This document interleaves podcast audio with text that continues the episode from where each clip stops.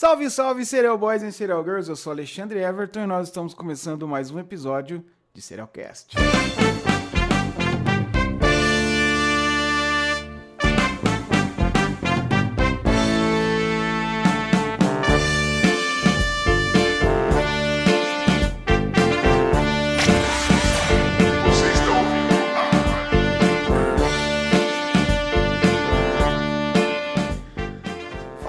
todos bem com vocês? Espero que todos estejam fisicamente, mentalmente e espiritualmente bem. Eu sou o Ale.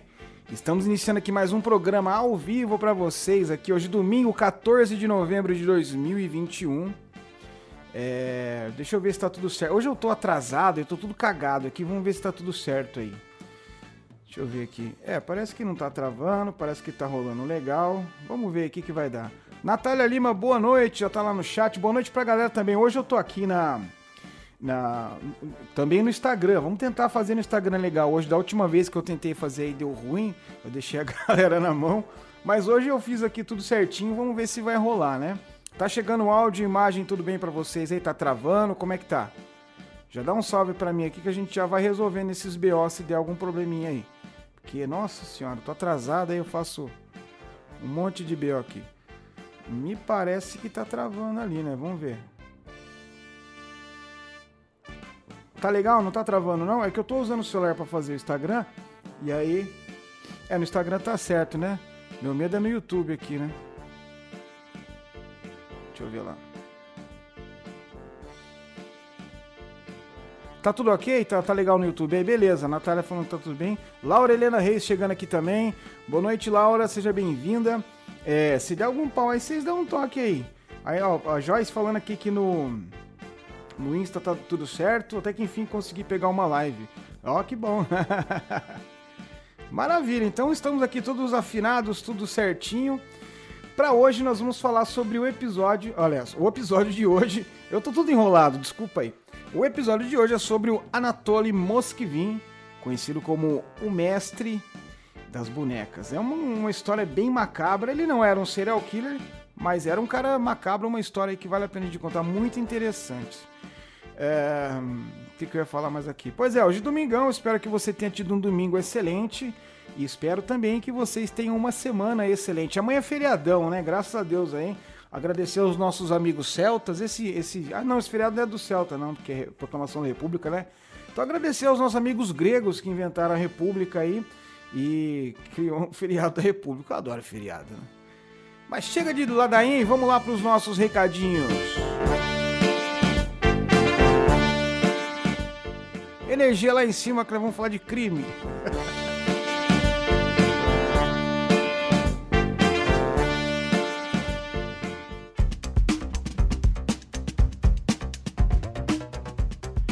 É isso aí, você que tem vontade de apoiar o projeto Serialcast, é muito fácil. É só ir lá em www.apoia.se barra Serialcast Podcast. Tá aí na telinha aí do seu televisor. É... eu me sinto Faustão falando isso. Tá aí na tela aí, eu coloquei. ah, e lá, o Apoia-se, para quem não conhece, é uma plataforma de, de financiamento de projetos. E lá você consegue ajudar o Serialcast a melhorar aqui a estrutura, melhorar a nossa divulgação, enfim. Dá uma força financeira para nós, porque nem só de, de sonhos e de amor a gente vive, né? Precisa de grana. E também temos aqui a nossa chave Pix, que está aí no, no seu televisor também. É, para quem não está assistindo aqui, está ouvindo pelo, pelo agregador. A nossa chave Pix é o 11 9 30 31 8835. 11 9 3031 8835 e é também aí o, WhatsApp do Serialcast. Quiser mandar um abraço lá, mandar uma mensagem, pode usar esse número também. E nós aceitamos doações lá via Pikes ou Pinks, como diz o Igor Guimarães, né? Segue a gente lá nas nossas redes sociais, caso você ainda não siga. No Instagram é arroba Serialcast Podcast, arroba Serialcast Podcast. Lá no Facebook também, arroba Serialcast Podcast. E no Twitter é um pouquinho diferente, é arroba cast, underline serial. Isso é através das nossas redes sociais que a gente bate esse papão com vocês aí, que a gente faz esse bate-bola e tá sempre em contato com vocês. E é uma maravilha estar em contato com vocês. Eu adoro bater papo com a galera e tal. Chama lá que nós trocamos uma ideia e vamos ser felizes. É, segue a gente também no seu agregador favorito. Você que está ouvindo agora o episódio através do seu agregador, para tudo que está fazendo, dá um pause aí, vai lá em seguir e segue a gente, que isso é muito importante para o nosso trabalho, que ajuda a ranquear o, o podcast e aí a gente aparece para mais pessoas e tal. Então é muito legal. Vamos lá na força do ódio fazer esse episódio hoje que vai ficar maravilhoso. Vamos falar sobre Anatoly Moskvin, o mestre das bonecas humanas.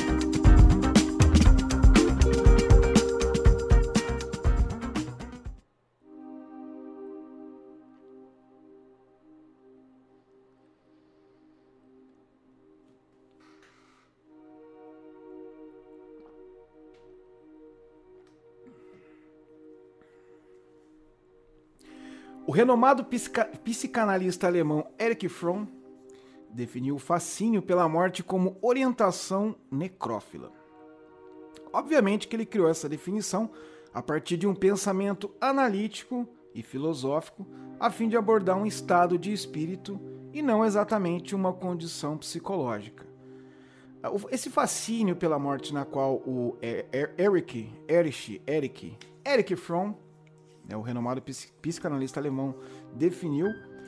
Eu acho que se trata naquele caso das pessoas que, assim como nós que gostamos do tema True Crime, também se interessam por, por algo que seja um pouco mórbido, ou histórias de terror, enfim. É uma coisa assim. É um fascínio. Um fascínio pela morte, um fascínio por, por temas relacionados a isso. E é uma coisa que é explicada como um estado de espírito. Nem toda hora também você está afim de ouvir coisas dessa, né?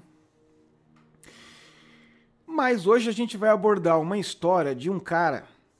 Era um cara com uma posição privilegiada, uma posição acadêmica muito privilegiada. Também dotado de um vasto conhecimento culto. E que acabou levando esse fascínio pela morte a um nível bem superior ao que o psicanalista alemão se referia. Eu convido você, meu querido ouvinte, que está me ouvindo aqui pelo seu agregador de podcast, que está me vendo pela live do YouTube, que está me vendo aí pelo Instagram, eu convido a vocês todos a conhecer agora a história do linguista, historiador e filólogo russo Anatolin Yurevich Moskvin, o mestre das bonecas humanas. E quando eu disse é, filólogo, eu achei que eu havia errado aqui, escrito, né, dado uma, uma canelada aqui no, no teclado, mas não, é filólogo mesmo. E aí eu fui, falei, porra, filólogo? O que é filólogo? Eu fui ver o que é o filólogo. Na verdade, o filólogo é um cara que ele estuda a origem da língua, é o linguista que estuda a história também. Então não vamos confundir com filósofo e sim filólogo. Ele é um cara voltado para a de história e de linguística também. Um grande é, professor, um grande historiador, um grande acadêmico nesse ramo. Vamos contar a história dele então. Nizhny Novgorod Ó, oh, gostaram do meu russo? Eu, todo mundo sabe que eu falo russo é, fluentemente, então vou gastar ele hoje, né? Nizhny Novgorod é a quinta maior cidade russa e o local onde, em 1 de setembro de 1966, nasceu o Anatoly Moskvin. 1 de setembro é aniversário de Mogi, nasceu junto com Mogi. Ele viveu a infância toda dele nessa cidade né, e durante o regime comunista russo. E foi lá que, segundo um artigo escrito por ele mesmo, um pouco antes dele ser preso, ele escreveu esse artigo, que aos 11 anos um acontecimento marcou toda a vida dele e que possivelmente foi o estopim também para essa sua estranha obsessão pela morte. Olha só que história. Corria o ano de 1977, quando ele testemunhou o cortejo fúnebre de uma garota da mesma idade dele, uma garotinha de 11 anos também. Ele alegou nesse, nesse, nessa dissertação dele que os participantes desse cortejo forçaram ele a beijar o rosto da garota morta. Segundo ele, um adulto empurrou meu, é, segundo ele, um adulto empurrou o rosto dele até a testa da garota, que estava usando um boné bordado, e não havia nada que ele pudesse fazer a não ser beijá-la, como estava sendo ordenado por esse adulto. Cara, eu imagino que seja um puta trauma, porque não sei se vocês já viram aquela história de quando os- o povo antigo que falava, né, que quando você sente medo de defunto, essas coisas, pra você ir lá no é, no velório, você vai lá e fala e passa a mão no pé do morto e fala pra ele levar o, o medo embora. Uma simpatia que o povo antigo fala, né? E eu acho que é por isso que até hoje ainda tenho medo de, de fantasma, de defunto, dessas coisas, porque nem fudendo que eu coloco a mão no, no morto, cara. Porque o negócio do velório ali é muito esquisito, né, cara? Aquele rito, tu- não sei, pra mim é um negócio. E é uma coisa tão marcante que eu me lembro que eu tinha 3 anos de idade quando um tio meu morreu. É, E eu me lembro, cara, do velório dele, velho. Eu me lembro porque é uma coisa que foi muito marcante, sabe? E me lembro assim de tipo um cara me levantou. E eu, eu sei que eu tinha 3 anos pela data da morte dele, né? Ele morreu em 84. Eu sou de 81, eu tinha 3 anos. E lembro, cara. E eu lembro que um cara me levantou pra ver o, o- o caixão. E aí eu vi aquele. O povo colocava, né, antigamente, aqueles é, algodão no nariz e aquilo ficou na minha mente até hoje, cara. Então você imagina você beijar um- um- uma criança morta. E ele. E foi o que aconteceu com ele. Então, segundo ele, essa obsessão maluca dele por, por morte e tal, nasceu daí, desse bizarro evento que aconteceu aí durante a, a infância dele. Ele começou a trabalhar como conferencista em estudos celtas para a universidade da cidade natal dele e também trabalhou no Instituto de Línguas Estrangeiras. Ele se formou é, é, na cultura celta, ele era um especialista sobre a cultura celta. Além de dele ter todas essas formações acadêmicas dele, né? Ele acumulou o título de filólogo, como a gente disse aqui no começo, linguista e também poliglota. Ele dominava cerca de 13 línguas, falava é, fluentemente. E eu tô chegando quase lá, hein? Porque eu já tô falando russo, alemão, é, francês agora com o último episódio. Tô, tô quase chegando no, no naipe dele aí. cara, mas você imagina falar 13 línguas, cara? Falar o português é difícil, o inglês já dá aquela capotada. E 13 línguas ele falava ali é, com fluência. E o sucesso acadêmico dele se deu por conta de todas essas graduações e especializações que ele fez e também aos vários livros e artigos que ele escreveu. Ocasionalmente ele também trabalhava como jornalista e estava sempre contribuindo com artigos e colunas em jornais e, e publicações locais, ali da região dele, né? Tanto que ele ficou conhecido como um necropolista, um especialista em cemitério ali na região dele. Então ele gostava tanto do assunto que ele acabou se tornando um especialista. Mas até então ele é um acadêmico, uma pessoa que nasceu para estudar isso e está estudando. Beijinho ali pro nosso amigo Jimmy, boa noite. Beijinho pra galera do chat que tá chegando ali. Boa noite, Jimmy. Laura Helena, boa noite. É, já- Eu já falei boa noite, mas boa noite de novo. Ah, em 2005, um cara chamado Oleg Ryabov, que era um colega acadêmico e editor, ah, também era amigo do, do Moskvin, ele atribuiu a ele uma tarefa que soou muito atrativa para ele. Ele chegou para ele e falou: Cara, é o seguinte, é, a gente precisa listar todos os mortos dos mais dos 700 cemitérios que a gente tem aqui nessas 40 regiões próximo a, a Nizhny Novgorod, que era a cidade dele. Então havia 700, se porra, cemitério pra cacete, meu, 700 cemitério? Eu não sei como que é lá, né, mas a cultura aqui no Brasil geralmente é, sei lá, cidade pequena tem um cemitério só, né? Mogi tem três cemitérios. É da saudade, é, são três cemitérios, é uma cidade com 400 e poucos mil habitantes. 700 cemitérios é muita coisa, cara, né? Mas isso se dá também ao, ao grande número de conflitos em que o governo russo se envolvia. O, russo, o, o- o regime comunista sempre gostou de uma tretinha, né? Isso nunca foi segredo para ninguém. Então, obviamente que o número de mortos aumentaria e também, consequentemente, a quantidade de cemitérios ali pela região. E como era aquela parada assim muito desordenada, né? Ah, chegou uma hora que embolou tudo, os caras falaram, cara, a gente precisa organizar essa parada aí. E aí pegaram ele, que era um necropolista, uma pessoa, um acadêmico que era é, formado e, e especializado nisso, para fazer esse levantamento. E ele achou uma maravilha, porque ele gostava do assunto, né? Ele era um aficionado ali pela morte, como a gente disse no, no início do episódio. Então, como eu estava dizendo, devido ao grande número de conflitos em que o governo russo se envolvia, a quantidade de mortos e a velocidade com que isso acontecia acabou mudando tanto os ritos como eram feitos antigamente, quanto à organização das mortes. Né?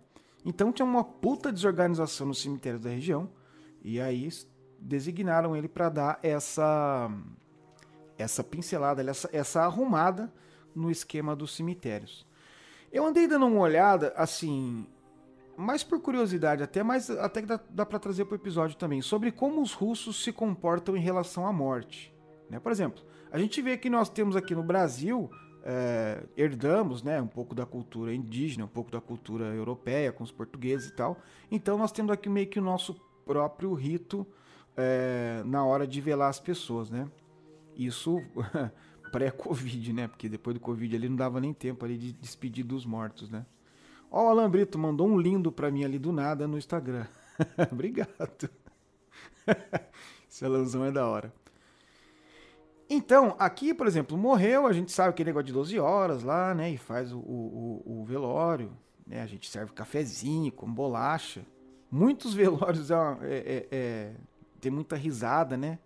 Mas na região do Nordeste do país. Minha família herdou muito isso aí, cara. Dos, os, os, os enterros aqui, né? Os velórios são uma coisa meio engraçada, assim. Sabe? Primeiro dá aquele choque da morte tal, todo mundo chora tal. Aí chega uma hora que o negócio vai que normalizando ali, daqui a pouco já tá uma galera batendo papo na cozinha, contando piada, né? É o nosso jeito brasileiro de lidar com as coisas, né?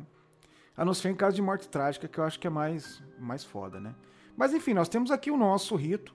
Ah, nos Estados Unidos tem os deles lá, que eles fazem um velório, aquela coisa chique, né? Que o pessoal vai tomar um escão na casa do cara. E eu falei, como é que é na Rússia?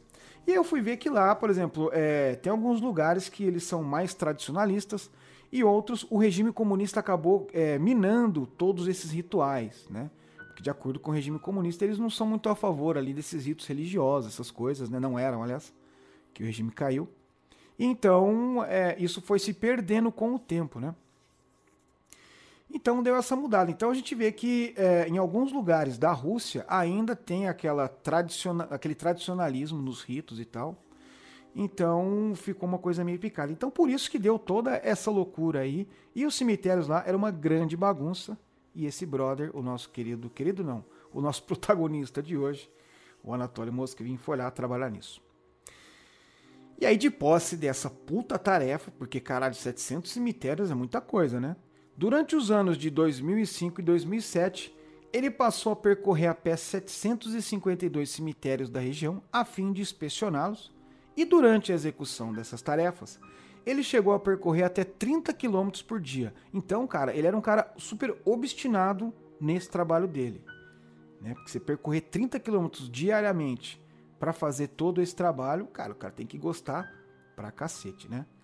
É... O Alan Brito tá dizendo aqui, ó, no meu velório eu quero que tenha muito cerveja e música. No meu também, cara. Faz um samba, puta, tem que ser uma festa legal, né? Que vai ser legal. É, eu vou estar tá voando com os anjos lá, não vou estar tá nem vendo mais nada, mas vocês fazem uma zona que qualquer coisa é motivo de festa. então no meu velório do Alan vai ter essa festa aí. O Emerson ponto tráfego pago lá no Instagram tá dizendo, ó, aqui em Minas Gerais tem velório que rola uma cerveja e cachaça assim. É, tipo escapadinha durante de alguns parentes. Pois é, aqui também isso é muito comum, cara. Acontece. E tem o negócio de beber o corpo, né? Vamos beber o corpo, fala que é tomar uma pro morto, né? É, a gente arruma um jeito para beber de qualquer, qualquer situação, né? Uh, a Pam Barbosa chegou lá no chat do, do do YouTube, mandando um salve para mim. Salve, Pam, obrigado pela, pela presença aí. Então, voltando aqui ao caso, uh, o Anatoly Moskvin começou a fazer esse trabalho e com toda essa obstinação, né, percorrendo até 30 km por dia. E durante essas viagens ele passou a viver como uma espécie de um andarilho. Olha só, ele entrou ali no, no não vou nem dizer entrou no personagem, mas ele pegou esse projeto de cabeça e falou: não, vou arregaçar ali. E ele passou a viver como andarilho. O cara bebia água em poças e ele passava a noite assim em palheiro, fazenda abandonada, ou às vezes dormia em, é, nos próprios cemitérios. Tanto que numa ocasião ele chegou até a dormir dentro de um caixão que estava preparado para ser usado no funeral no dia seguinte. Cara, isso já não é a precisão de dormir, isso aí já é uma coisa meio macabra, né? É uma predileção meio maluca de você dormir dentro do caixão. Eu fico imaginando assim, às vezes, é que eu não sou ator e nem levo jeito para isso. Mas se eu fosse ator, tivesse que contracenar dentro de caixão, eu não ia nem fudendo. Pela arte, não, cara. Não sei. Responde aí, o que, vocês fariam? Vamos, vamos dizer que vocês pegaram um papel importante na novela das oito aí e vamos, vocês vai ter que dormir deitar no caixão e fazer a cena do velório. Cara, nem a pau, não sei. Eu tenho um amigo meu, o Fabinho, que ele, ele, não, é, ele não gostava nem de passar na frente de funerária. Isso era uma fobia mesmo. Às vezes, às vezes a gente passava de carro, tava de rolê, ele abaixava a cabeça, dava uma puta disfarçada. E quando a gente se ligou disso, cara, passava perto das funerárias, ficava dando volta na, no quarteirão, cara, ele entrava em pânico, cara, só de ver o caixão. Mas deitar dentro, então, o cara tem uma síncope lá e morre. A Natália Lima tá dizendo que ela deitaria, hein? ah, cara, eu, eu, eu sinceramente jamais, jamais deitaria. Deixa eu só dar uma acertada aqui na imagem, que eu fiz uma pequena cagada aqui. É, na real, isso aqui tá rolando faz um tempão já, né? Deixa eu ver. A imagem ficou meio cagada, né? O que, que eu fiz aqui? Fiz alguma, alguma besteira. Deixa eu tentar de novo aqui para ver se melhora. Aí, agora voltou ao normal. Então é isso, o cara, ele... O Ronaldo Bobeda fala ali, opa, tudo bem? Beleza, meu irmão. Então ele estava ali obstinado nesse trabalho dele. E aí ele tá lá e dormindo no, dentro dos caixão e percorrendo 30 km por dia, enfim. É, ele começou a fazer um puta trabalho sério ali, mas coincidentemente, durante o período em que esse trabalho era desenvolvido por ele, passaram a ocorrer diversos casos de vandalismos e roubos em jazigos.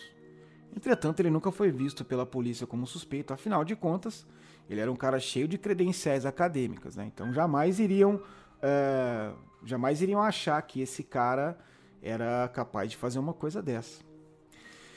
Esse levantamento que ele fez, ele nunca chegou a ser publicado. Entretanto, de acordo com um cara chamado Alexei Yesin, ele é editor de um jornal semanal chamado Necrologist, da qual o Mosquivin também contribuía, esse foi um trabalho de valor inestimável e único. Cara, pra você ter uma ideia, na Rússia tem um jornal semanal chamado Necrologist, que deve falar só de morto, né? Estranho. Essa declaração aí que o cara falou que foi um trabalho inestimável, então ele foi dado na época da prisão do Moskvin. Tanto que esse cara ele acreditava que estava se tratando de um erro e que em breve ele seria inocentado, afinal de contas ele era um cara totalmente ali, uh, um acadêmico, um, um cara culto, né, que estava totalmente focado em fazer esse trabalho do levantamento dos, dos, dos, cemitérios e conseguir fazer um trabalho legal. Então o cara falou, não, é algum, algum engano, não pode ser que eles tenham feito qualquer coisa esquisita e tal. Ele era um cara muito, muito bom no trabalho dele, vocês estão enganados. Né? Isso era a ideia do, do Alexei Yesin, né? É, esse cara, o Alexei, é assim, ele foi entrevistado uma vez ele disse assim, cara, ele era um cara normal. Ele simplesmente era um cara é, solitário e tinha algumas particularidades. Uma forma polida de dizer que alguém é esquisito, eu acho, né? É, mas ele falou, cara, mas durante o, o, o, o, ele, o desenvolver desse projeto, o desenrolar né, desse projeto nos cemitérios, ele não deu indicação de que ele estava tramando alguma coisa. Então, eu nunca desconfiei dele. E aí esse é, é o, o, o, relato do Alexei Yessin, que era o editor da, do semanal Necrologist, que acabou sendo traído aí pelo, pelo destino ao apostar as fichas na, na inocência do, do Moskvin. Depois que ele terminou esse trabalho todo, é, ele começou a trabalhar como correspondente freelancer é, para o jornal Nizhny Novgorod Worker, é o jornal ali da cidade dele, né? E ele publicava artigos relacionados a esse tema duas vezes por semana. Tanto que em 2008 ele escreveu uma extensa série de artigos sobre a história dos cemitérios da região. Cara, até aí é legal a história do cemitério, né? É, eu, eu, tenho uma amiga que uma vez a gente estava conversando, ela, ela falou uma coisa que eu achei bem interessante. Ela falou assim, cara, toda vez que eu viajo para algum lugar, a primeira, o primeiro lugar que eu quero conhecer nessa cidade nova é o cemitério. Eu falei, caralho, mas por que o cemitério? Ela falou, olha, porque lá tá a história do lugar. Eu falei, é verdade, né? Ali você começa se você for querer fazer o levantamento de um lugar, você tem que começar pelas pessoas que ali viveram, né? E nada melhor que o cemitério da cidade para te contar essa história, né? Então, era um assunto legal e tal, ele falando ali sobre os cemitérios da região, né? E maravilha, ele tá fazendo o trabalho dele bonitinho. Lá na Rússia, existe uma unidade do Ministério de Assuntos Internos que é conhecido como Centro de Combate ao Extremismo. Vocês lembram que eu falei que durante o trabalho dele começou a acontecer de a, a polícia investigar alguns corpos que estavam sendo roubados do cemitério, alguns túmulos que estavam sendo violados? Pois é, é esse, essa agência do governo passou a trabalhar na investigação desses crimes né? É, Centro de Combate ao Extremismo. Essa unidade ela foi criada em 2008 e teve uma atuação principalmente no conflito ali com o norte do Cáucaso e na região da Crimeia. A região da Crimeia é aquela que foi anexada, acho que era da Polônia, se não me engano, né? Que foi anexada uh, recentemente à União Soviética. A União Soviética não, a Rússia, né? A União Soviética não existe mais. 2014 que ela foi anexada ao território russo. E o foco dessa unidade do governo é o extremismo de supressão, que eles chamam. E um exemplo do trabalho deles é a repressão aos testemunhas de Jeová na Rússia. Cara, eu não sabia disso e eu durante a pesquisa aqui eu fiquei de bobeira com essa história. Para quem não sabe, o culto dos, dos testemunhas de Jeová na Rússia é proibido. E o governo vem acusando os membros da, da organização do, do Testemunho de Jeová né, desde setembro de 2017 dizendo que as reuniões deles são reuniões conspirativas com o objetivo de promover a religião no país, o que é considerado proselitismo lá na Rússia. Eu sabia da perseguição que eles sofreram na, na Segunda Guerra Mundial e tal, né? Inclusive tem eles é, os testemunhos de Jeová eles sempre vinha ver em casa e tal no domingo, né? Agora na pandemia eles pararam pararam um pouco, mas sempre vinha. E eu gosto daquela revistinha que chama, acho que é Despertai, né? Tem uns assuntos legais ali. Então sempre eles dão é, aquela revistinha para mim, eu bato um papo com eles lá e tal. Acho bem legal, assim. São sempre pessoas bem educadas e tal. E numa dessas revistinhas, uh, tava dizendo sobre essa perseguição. Era a história de um casal que sofreu a perseguição na Segunda Guerra lá e tal. E eles não arredaram o pé da, da crença deles, né? Eles continuaram ali é, é, professando a religião deles, né? A testemunha de Jeová. E aí deu aquele. uma história assim enorme, história triste pra caralho e tal. Então eu sabia dessa história da perseguição na Segunda Guerra Mundial, mas na Rússia eu não sabia. Enfim, então eles têm lá uns caras que pegam no pé dos testemunhos de Jeová. E esses mesmos caras que pegam no pé dos testemunhos de Jeová começaram a trabalhar em cima desses, desses casos, dos túmulos que estavam sendo violados nessa região aí de Nizhny Novgorod. Então, beleza, os caras estão trabalhando ali e levanta uh, informação aqui, levanta uma informação ali, esse tipo de coisa. E aí eles passaram a investigar ali uh, a região central ali de Nizhny Novgorod, que era a cidade do, do Anatoly Moskvin. E uma dessas investigações levaram eles até um apartamento da cidade. E lá o que os investigadores encontraram era digno de um filme de terror bizarro. Os investigadores lá do centro. Como é que chamava aqui? Centro de Combate ao Extremismo encontraram 26 corpos de crianças espalhados por esse apartamento e pela garagem também. Tem um vídeo que foi divulgado pela polícia, é, onde eles mostram ali, esse apartamento, uma puta de uma bagunça, né? E esses corpos eles estavam sentados ali em estantes, sofás, né?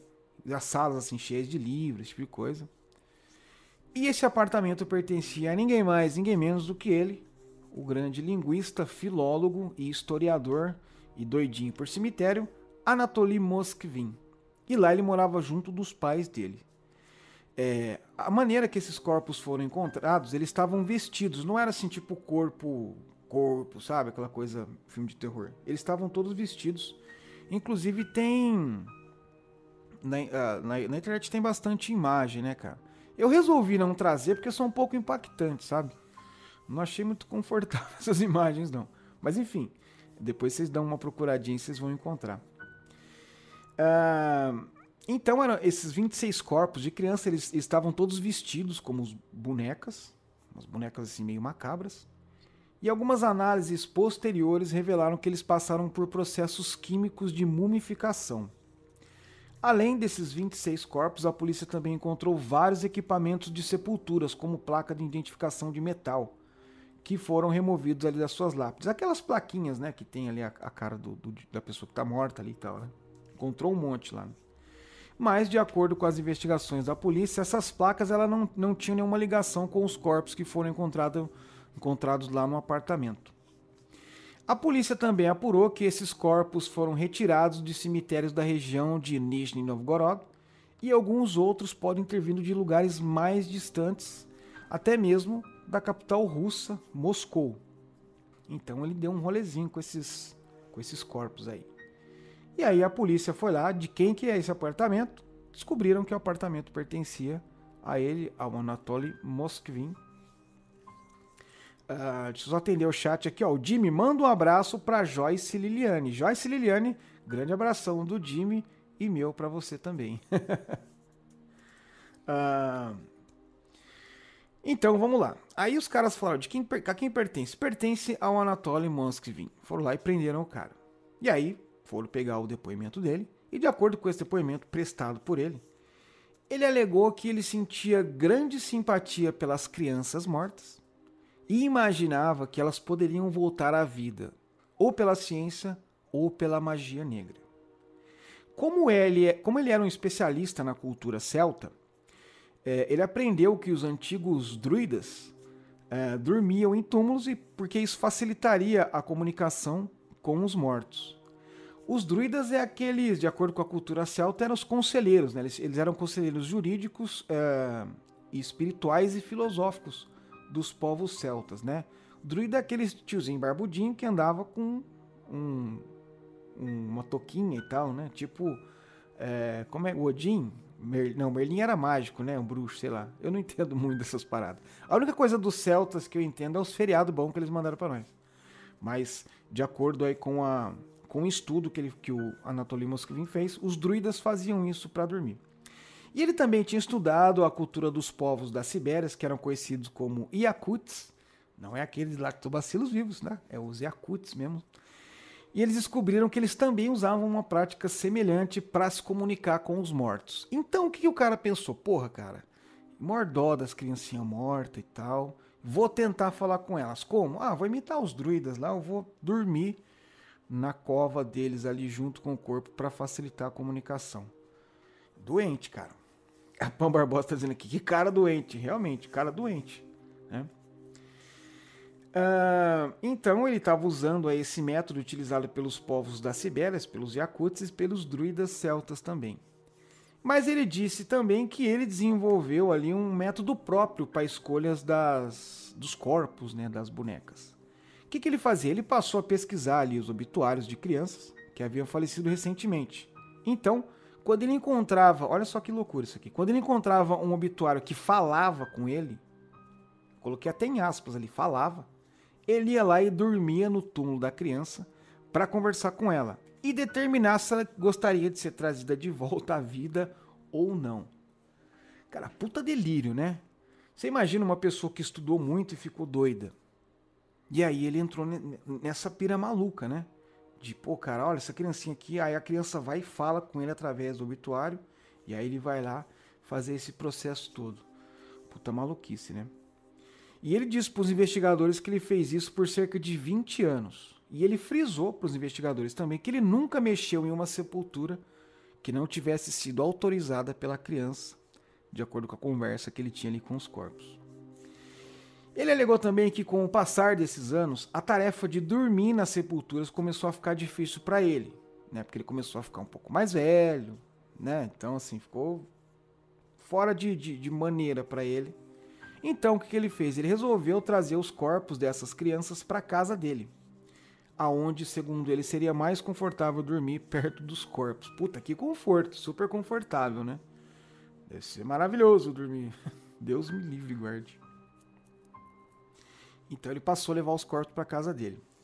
Além disso, ele imaginava também que os espíritos estariam, ficariam mais dispostos a falar com ele estando num local seguro e acolhedor, né, com, como a casa dele, por exemplo, além de ser mais fácil ouvir eles, porque dentro da residência deles é, era mais silencioso.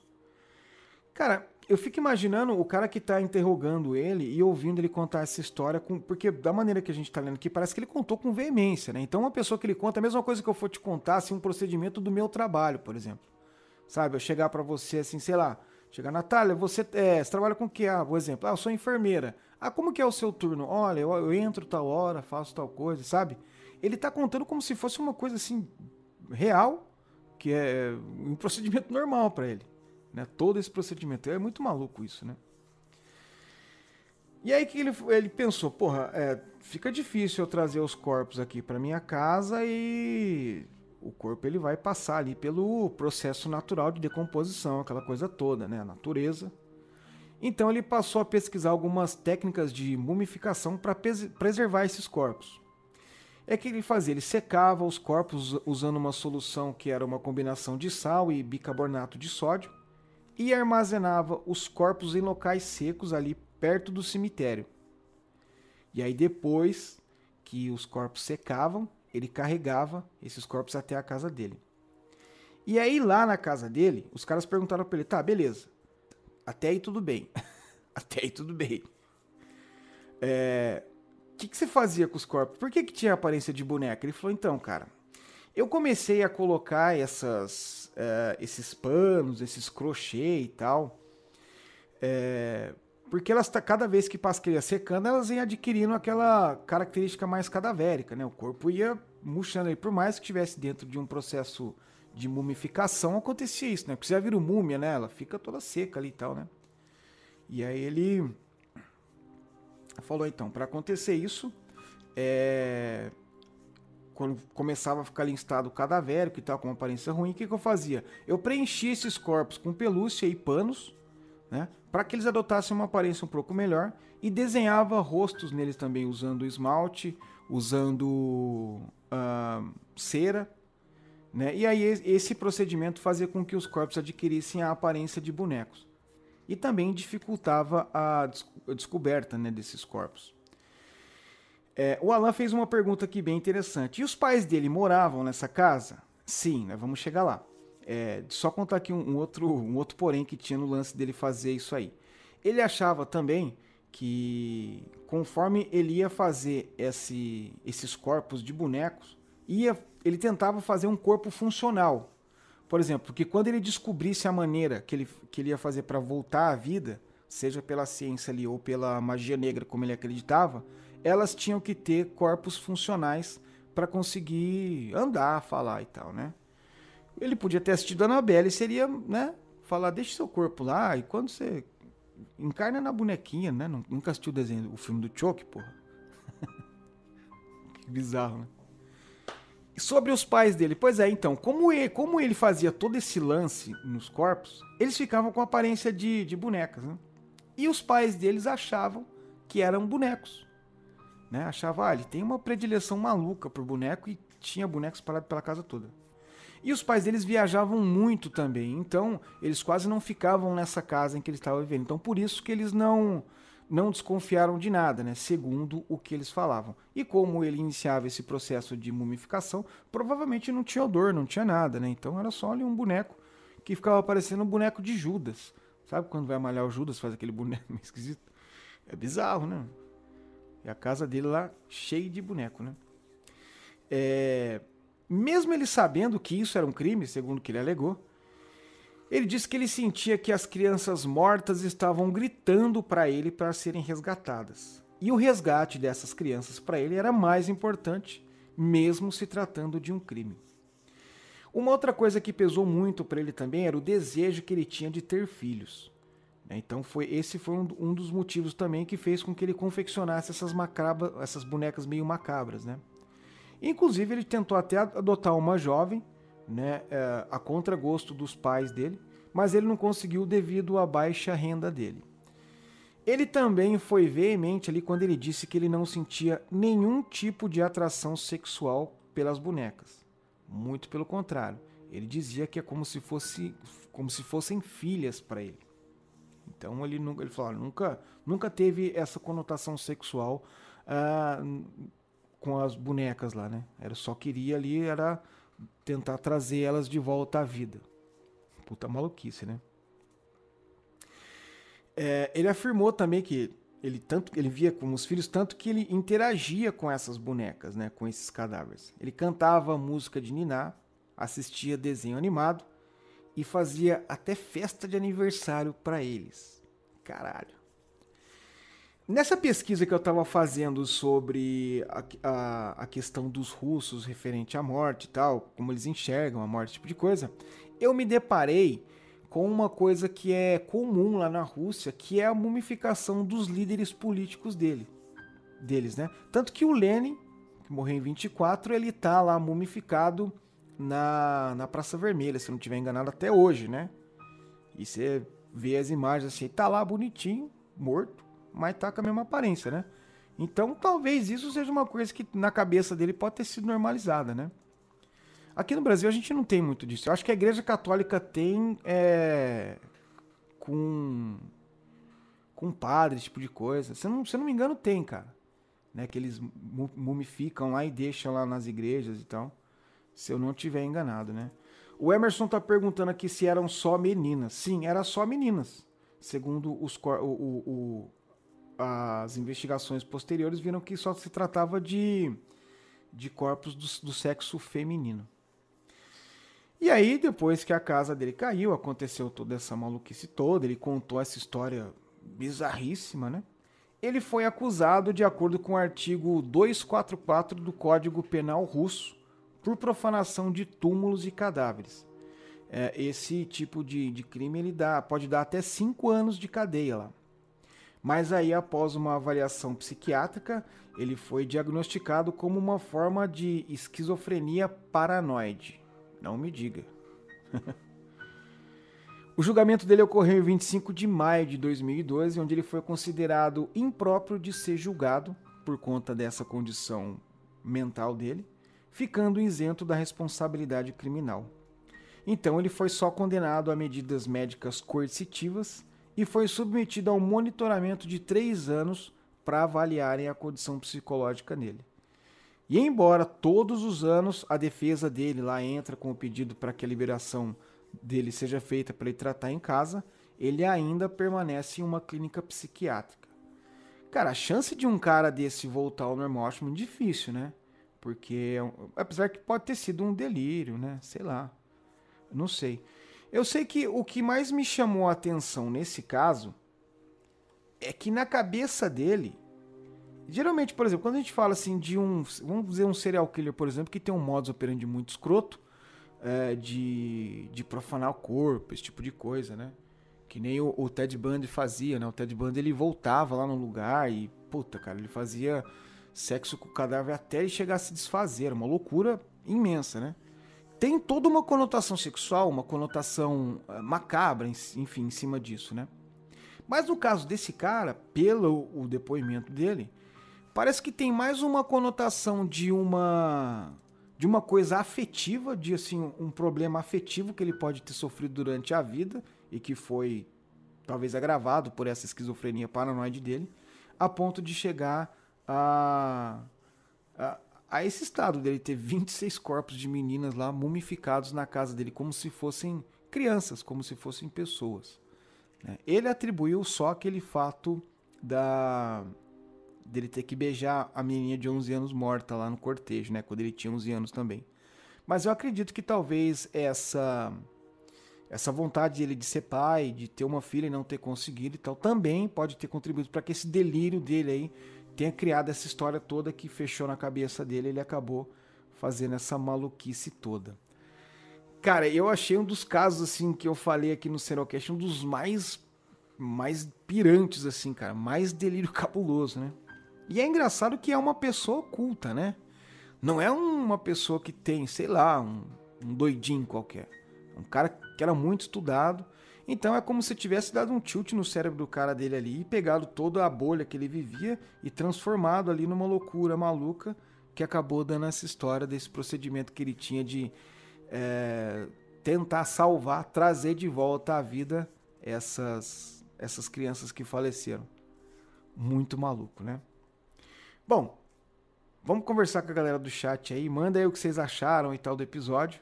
Que essa foi a história do Anatoly Moskvin, o russo que ficou conhecido como o mestre das bonecas humanas. Que maluquice, né?